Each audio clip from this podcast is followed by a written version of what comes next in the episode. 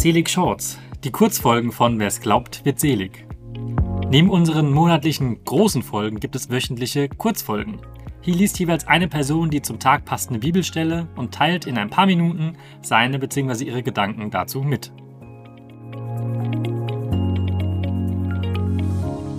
Hallo, mein Name ist Nikolai Bauer. Aus dem heiligen Evangelium nach Matthäus. In jener Zeit erzählte Jesus seinen Jüngern das folgende Gleichnis. Mit dem Himmelreich ist es wie mit einem Gutsbesitzer, der früh am Morgen hinausging, um Arbeiter für seinen Weinberg anzuwerben. Er einigte sich mit den Arbeitern auf einen Denar für den Tag und schickte sie in seinen Weinberg. Um die dritte Stunde ging er wieder hinaus und sah andere Arbeiter auf dem Markt stehen, die keine Arbeit hatten. Er sagte zu ihnen: Geht auch ihr auf meinen Weinberg. Ich werde euch geben, was recht ist. Und sie gingen. Um die sechste und um die neunte Stunde ging der Gutsherr wieder hinaus und machte es ebenso.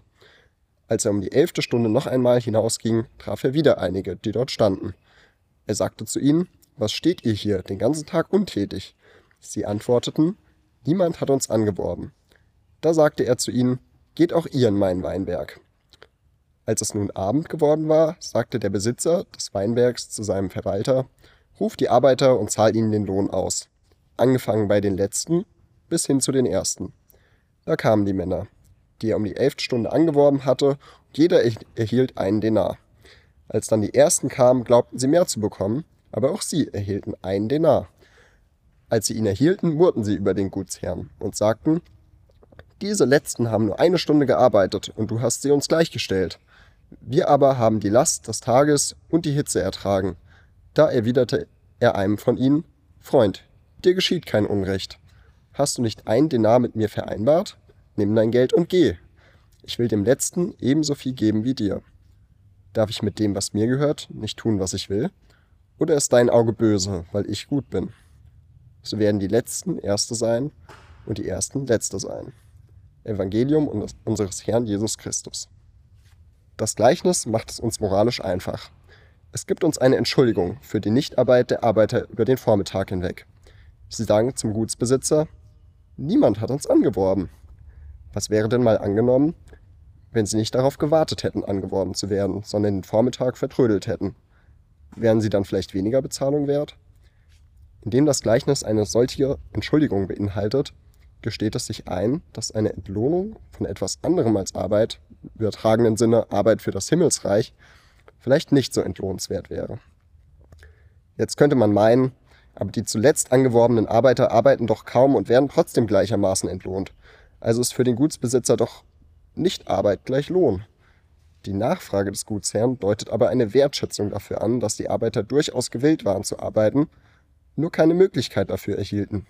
Entlohnenswert ist für ihn also eine Person, die die Arbeit sucht, Belastungen in Form der Unsicherheiten und Anstrengungen von Arbeitslosigkeit auf sich nimmt oder die einfach selbst arbeitet. Ob diejenigen, die keinen solchen Arbeitswillen an den Tag legen, auch entsprechend entlohnt würden, erfahren wir also nicht.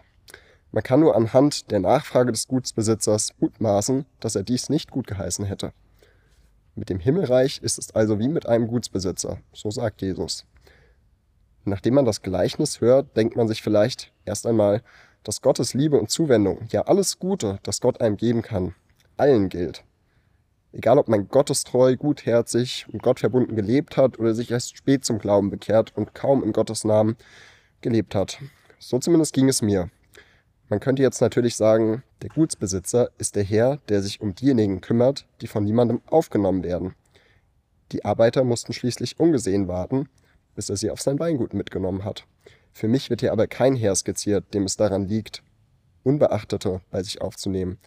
Vielmehr wird durch die Nachfrage des Gutsbesitzers, warum die Arbeiter den ganzen Tag untätig herumstünden, deutlich, dass für ihn Arbeit oder Bereitschaft zur Arbeit für sein Projekt, vielleicht auch Arbeit im Allgemeinen, kann dieses Gleichnis ja auch sicherlich ohne die Übertragung auf Gott betrachten, auf jeden Fall, dass diese Arbeit für ihn der zentrale Maßstab für den Wert eines Menschen, damit seine Entlohnung darstellt. In meinen Augen trifft dies nicht die eigentliche Botschaft Gottes. Jeder Mensch, egal ob er arbeitet oder faulenzt, egal ob er irrt oder schlechte Taten vollbringt, ist einzigartig und wertvoll, weil jeder Mensch in seiner Einzigartigkeit von Gott geschaffen wurde und gewollt ist. In der Bibel gibt es unterschiedliche Botschaften dazu, ob Gott nun alle Menschen in gleichem Maße liebt oder ob er Unterschiede in seiner Liebe macht. Für mich ist das eine Glaubensfrage. Und nach meiner Ansicht ist Gott jemand, der uns mit jeder Lebenssekunde die Hand reicht. Gott liebt wahrscheinlich nicht alle Taten, die wir Menschen vollbringen. Wie könnte er auch bei allen Kriegen und Ungerechtigkeiten in der Welt? Aber er macht uns immer wieder ein Angebot, und dieses Angebot, unabhängig von unserem bisherigen Tag auf seinem Weinberg mitzuarbeiten, zeigt mir seine bedingungslose Liebe und den Wert, den er jedem Einzelnen beimisst. Den Wert, den jeder Mensch besitzt, den eines Gotteskindes.